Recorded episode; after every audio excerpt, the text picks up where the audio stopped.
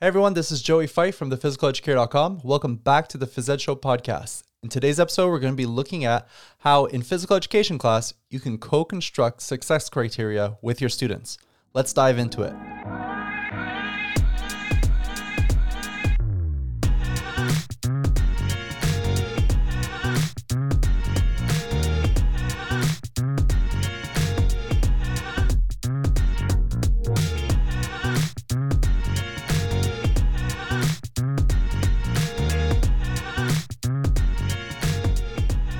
Hey everyone, my name is Joey Feith. I'm the founder of thephysicaleducator.com and a PE pedagogy coach here in Nova Scotia, Canada. Welcome back to the Phys Show podcast. So, in today's episode, like I said, we're going to be exploring how to co create success criteria with students to increase ownership, motivation, engagement, and meaning. So, the idea for this podcast came from a discussion that I had with a fellow PE teacher over on PhysEdU, and I'll talk about that in just a second here. Jennifer Smith, who's an incredible phys ed teacher out in Colorado, uh, put out a question about co constructing success criteria, which is something that she does herself in her own teaching. And I decided to do a bit of a deep dive into the practice to see what I could learn and try to apply a physical education lens to some of the steps that the experts suggest that we follow. Now, before we get into the episode, I have two quick announcements to make. First off, how the heck are you? It's been a minute since I recorded one of these episodes, and I'm sitting here hoping that you even remember who I am. So, um, jokes aside, I'm very excited to be podcasting again, and I plan to do so on a regular basis from here on out. My plan is to record one of these bad boys on a weekly basis, so you can expect a new episode every Thursday. Now, to follow through on this promise, I'm going to start exploring the idea of micro episodes, short, straight to the point episodes that explore one key idea that you can use in your teaching. So when I say short, I'm talking about like 10 minutes or less. So when I was writing all of my atomic essays two summers ago, I had a lot of fun playing with the constraint of trying to keep them around 350 words. I want to try and take that aspect of fun that I was having with that process and bring it here to these podcasts. Now, that's not going to mean that all the episodes are going to be micro episodes. Like today's is going to be longer, and I have some cool guests lined up that I'm really excited to, to interview and share that with you. But definitely some of them will be micro episodes. Anyways, it's nice to be back in your ear holes, and I would love to know what you think of the micro episode idea. So hit me up on Twitter um, to let me know what your thoughts are, and we'll see if we can uh, keep adding to that format there. Now, the second thing I want to talk about before we dive in here is PhysEdU the membership based professional growth community that I quietly launched back in June and have been dedicating most of my energy and attention to ever since. So, for years, I've had teachers ask me to consider starting a membership site for the thephysicaleducator.com just to make it easier to access the resources that I create and share there. Now, like with most things that I do, I really took my time exploring options and intentionally designing something that was both innovative, but also that tied into my vision of every child on the planet having access to effective, meaningful physical education. PhysEdu's purpose is to help you unlock and grow your potential to be an outstanding physical educator. I'm so incredibly passionate about the project and the community that we're building there, and I really hope that you'll consider joining us on campus. Now, there are a variety of membership options, each with its own set of benefits. And these benefits include everything from access to exclusive posts and content, members only events and workshops, a brand new games database, and of course, instant access to all of the premium resources that you can find on thephysicaleducator.com. Now, when I did the soft launch back in June, I created a discount code, and that code is ONWARD. If you use that code at checkout when you're purchasing an annual membership, you'll get 20% off of your annual membership. I told myself that I was going to keep that code for the first 50 people who are going to sign up with it, and there are a couple spaces left. So if you're interested in joining and you're looking to save a little bit of money on your membership, use that onward code at checkout. If there's anything you'd like to learn more about and see if PhysEdU is a good fit for you, visit thephysicaleducator.com slash membership. Again, that's thephysicaleducator.com slash membership. All right, let's dive into today's episode. All right, let's start off by defining success criteria. Basically, success criteria are the like atom sized indicators that are going to help both teachers and students recognize success when it's being demonstrated. Using success criteria in your teaching can have a huge impact on student learning. The people over at Visible Learning have found that it has an effect size of 0.88. And the co construction process is a proven way to increase relevancy, clarity, and motivation within your students. Okay, so full disclosure, although I did try to co construct learning targets, or at least unpack them with my students as often as possible, I wouldn't say that it was something that was very routine in my teaching. I wasn't fully aware of the impact of it, and I didn't have a clear understanding of how to approach it.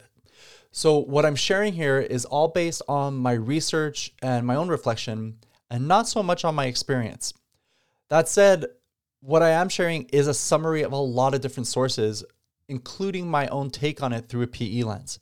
I'll be sharing a lot of those sources in the show notes for this episode, but I do want to give a shout out to Jennifer Gonzalez, who is the host of the Cult of Pedagogy podcast. In her episode 167, she had guest Starr Sackstein on it, and they did a great job of kind of walking you through this process.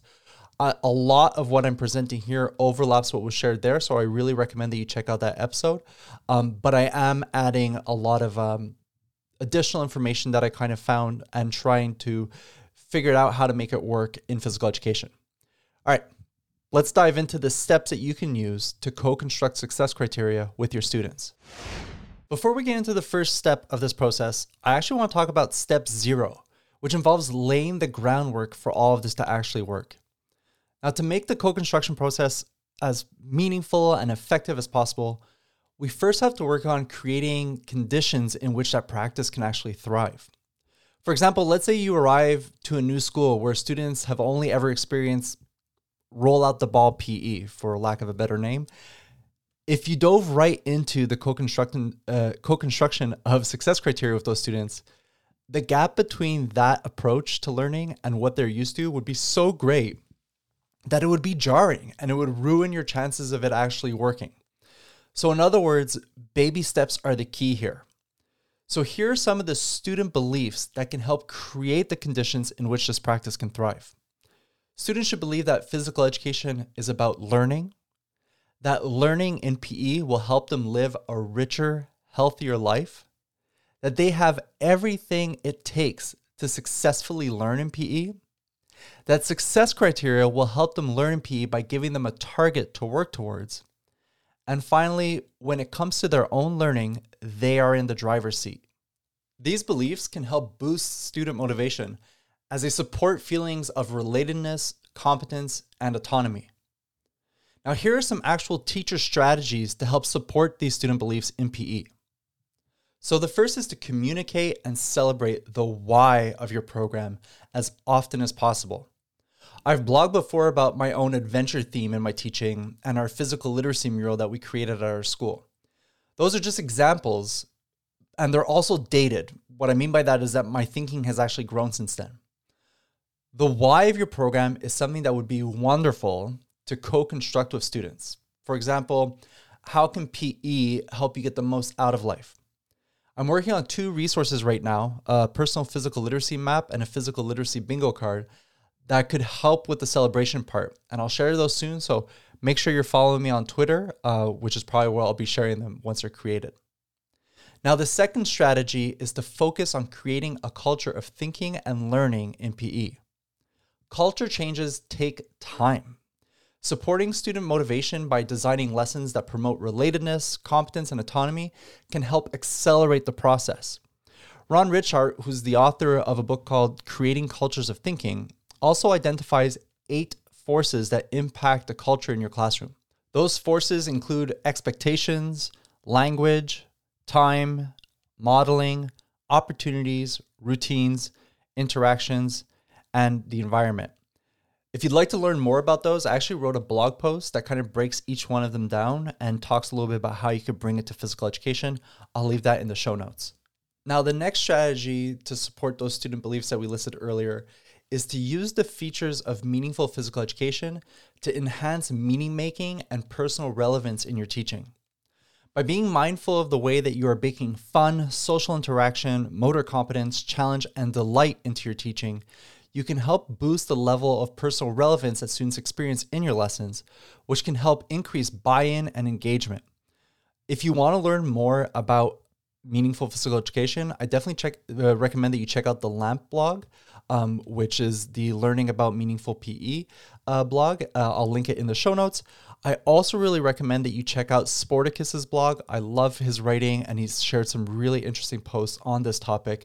I especially like his uh, his post on advocating for meaningful experiences in PE, and his other post that's titled "What is personal uh, personally relevant learning in PE." The last thing I would recommend is there's an amazing paper by Doug Gleddie and Andrew Morgan that's titled Physical Literacy Praxis, a theoretical framework for transformative physical education.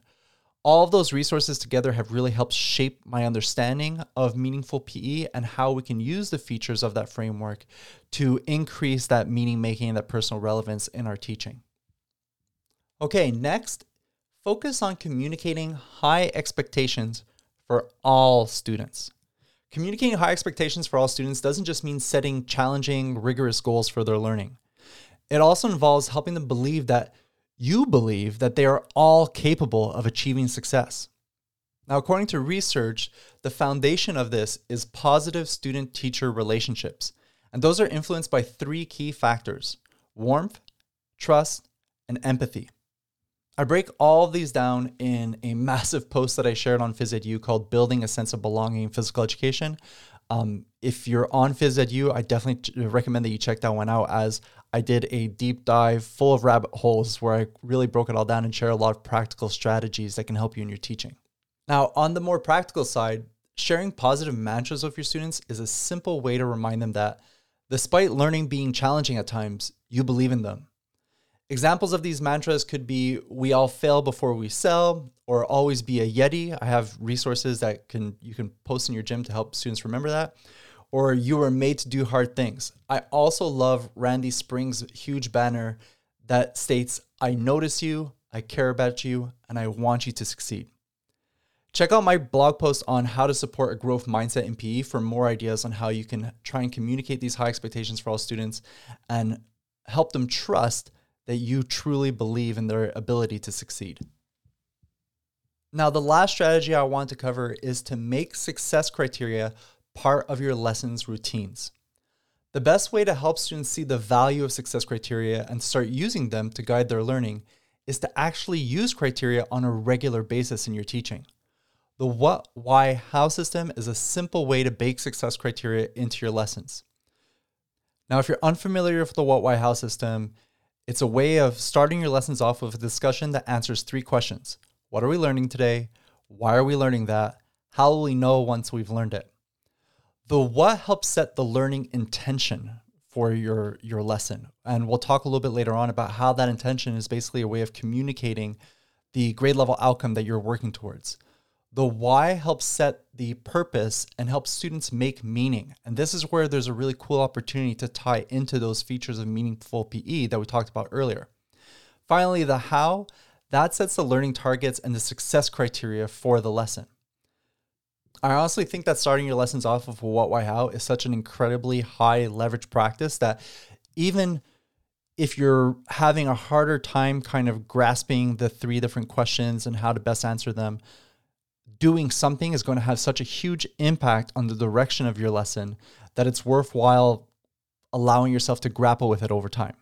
Now, that said, if you want to be able to improve your ability to write what, why, how statements that are going to really support your students' learning and help develop those beliefs that we talked about earlier, I am more than happy to review your what, why, how. I did this earlier this year with Cliff Roop, and it was a ton of fun to just kind of work through a little bit of how you could rephrase certain statements in order to maximize their effectiveness. So if you've got what, why, how statements that you want me to check out, feel free to send them my way. What I might do is I might just do like a little YouTube video uh, where I walk through a couple different ones, give a couple suggestions so that we can all learn and grow together. Now, I also want to share one cool suggestion that I came across in my research, was that, which was to have a discussion with your students at the start of the year to explore the question, how do you know when you have learned something? What you can do with their answers, you can gather up all their responses and then keep them posted in your gym, kind of like what I did with the Habits of Successful Learners mural that I learned from Terry Drain years ago at EPW. Uh, shout out to the uh, EPW family, um, which was basically to unpack what successful learners do and then highlight the students' responses and leave them in the gym so that students could refer back to them um, to be used as, as strategies as they grapple with their learning. I think answering that question, how do you know when you've learned something, can help students become more in tune with looking for evidence in their own performance to gauge where they are in their own learning and mastery of, of the content or the skills that are being learned. Okay, so that was a lot of strategies. And I'm not saying that you need to do all of those things. And I'm going to go ahead and assume that you're probably already doing some of those things already in your teaching.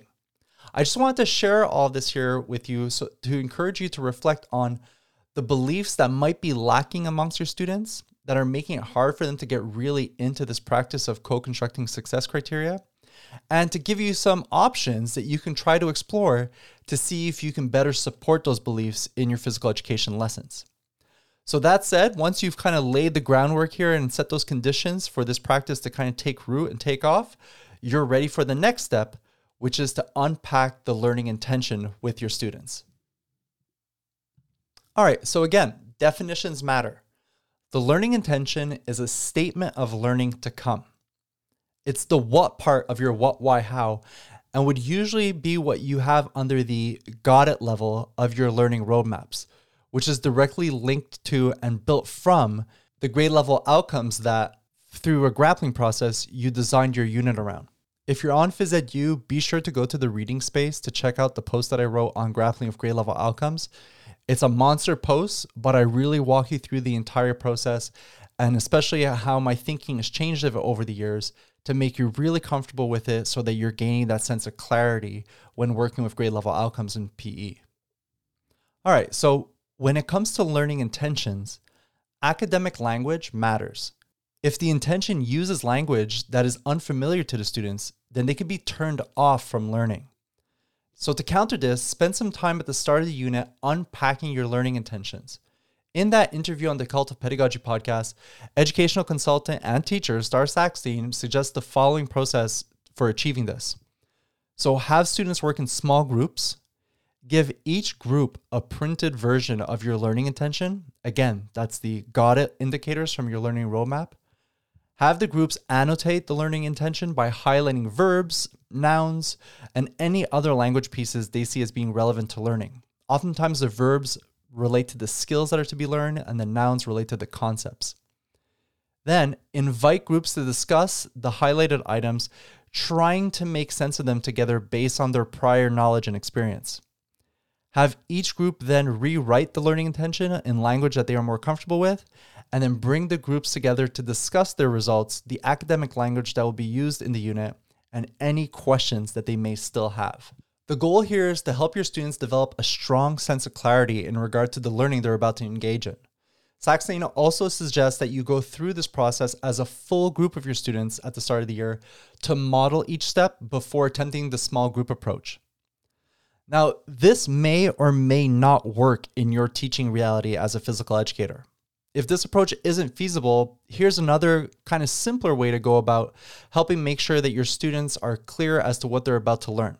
And just a heads up, this is heavily inspired by a lot of the work that my good friend and amazing teacher, Andy Vasily, has shared over the years. Okay, so first of all, on a huge sheet of paper and in big, big writing, write out the learning intention for the unit. Highlight, what, what I mean by that is like circle or underline, any relevant academic language that is used in the intention. Next, give each student two small stickers, a yellow one and a green one. Now, alternatively, if you're if you teach like a crazy large group, uh, you could do this with just one, just the yellow one. Invite each student to go up to the learning intention and put their yellow sticker next to any language that they're unfamiliar with, and their green sticker next to any language that they are comfortable with. What this will do is that it'll give you a clear idea as to what language needs to be explained or unpacked with your class in order to move forwards together with clarity. So, a key idea here is that Now that you've gone through the work to clarify academic language, use that language regularly and encourage your students to do the same. If you have one set up in your gym, consider adding this language to your word wall. What you want is for the students to be able to use the language as they engage in learning in order to be able to grow their vocabulary and have the kinds of academic discussions with their peers that are going to enhance learning. Okay, so that's it for step one. Let's move on to step two, which involves breaking down exemplars of success. So, the goal of this step is to help students see the end product. Whatever your intention is, you want them to have a clear idea of what it actually looks like. If you maintain digital portfolios, so let's say you have got a Google Classroom set up, you use Seesaw, or you're just using Google Drive like I did, you may have access to work from past students that can actually serve this purpose. If not, consider reaching out to colleagues or searching the web for examples that you could use. However, you decide to go about it, it seems that using examples of student work is way more powerful than showing adult performances or teacher created examples. Now, just a little side note here. Another interesting point that came up in my research is that there is more value to only showing examples of quality work than showing non examples or weak examples of work. I thought anchor portfolios might work best by showing what not yet, getting there, got it, and wow could look like. But now I see that taking that approach might actually not be as effective as I originally thought. This is because of two reasons. First of all, it can be overwhelming. It's a lot of information it's very time consuming to do that, especially in a specialty subject like phys ed.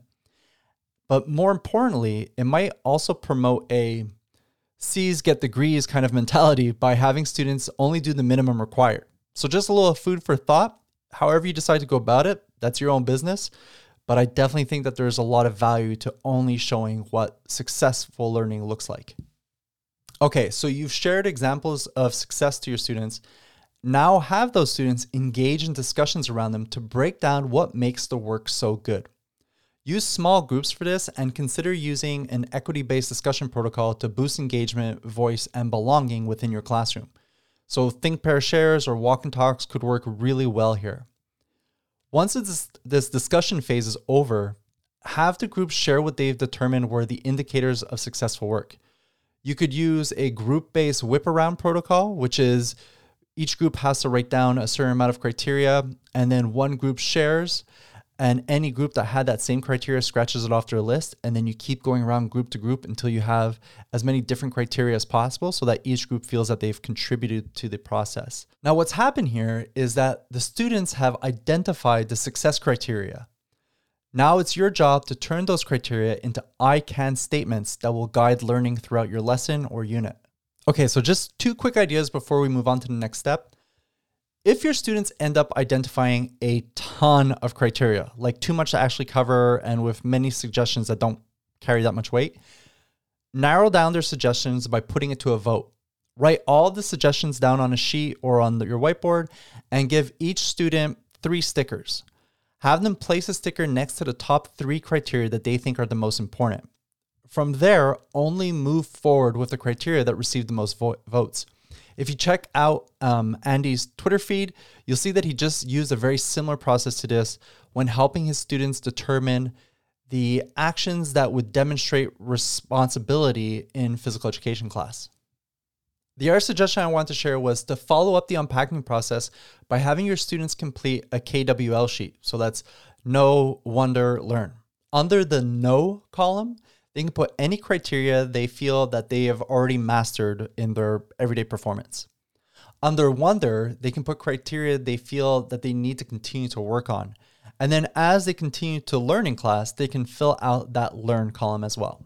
Not only do KWL sheets help you as an educator determine how to best support each student, again, it supports that belief that students are in the driver's seat of their own learning by helping them identify goals that they want to work towards and that are meaningful to them.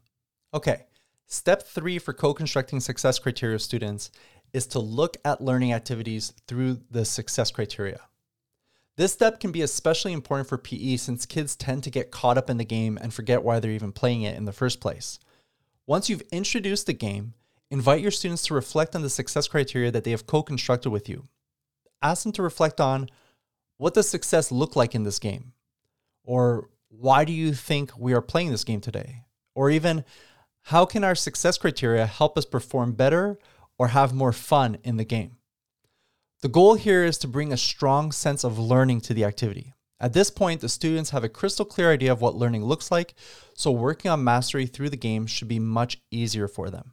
All right, so the fourth and final step is to use rubrics as reflection tools. The students have now broken down your unit's learning intentions into success criteria that make sense to them. This understanding can help them make better use of the learning roadmap that you've designed for this unit. And by the way, I've talked about learning roadmaps a couple times here. Learning roadmaps are qualitative, student friendly rubrics that we can design for our teaching that break the learning intention down into three key indicators. If you want to learn more about learning roadmaps, check out the link that I shared in the show notes for this episode. All right, last thing about learning roadmaps. A good practice would be to revise your learning roadmap based on the success criteria your students have identified. This is the ultimate way of showing that their voice matters and that you're taking into account in order to set the intentions for learning. Now, you don't have to do it for this year if you've already created your learning roadmap, but save that information because you'll be able to use it for next year to ensure that the indicators that you've crafted are in line with what students believe success looks like. The process of co constructing success criteria with students should have helped them develop a stronger sense of ownership over their learning, increased their perceived value in success criteria and rubrics, and brought more meaning to the activities that you play in class. Now that they're empowered by this sense of ownership, continue to encourage it by having your students use rubrics to reflect on their learning progress and continuously set new goals for their learning. Assessment magnets work great here, especially if you're using the learning roadmap for levels. Using assess- assessment magnet just to go in and check in and move it at your own discretion is a great way to celebrate learning. Another tool that came up often in my research were single point rubrics. And if you're a PhysEdu member, pay, make sure that you watch the uh, goals and growth space because I'm currently writing a post to break down single point rubrics and showcase how they can be used in physical education. So, however you decide to go about it, following through these steps, co constructing success criteria for your students, what you've done is that you've put your students in the driver's seat of their learning. Now you got to keep them there.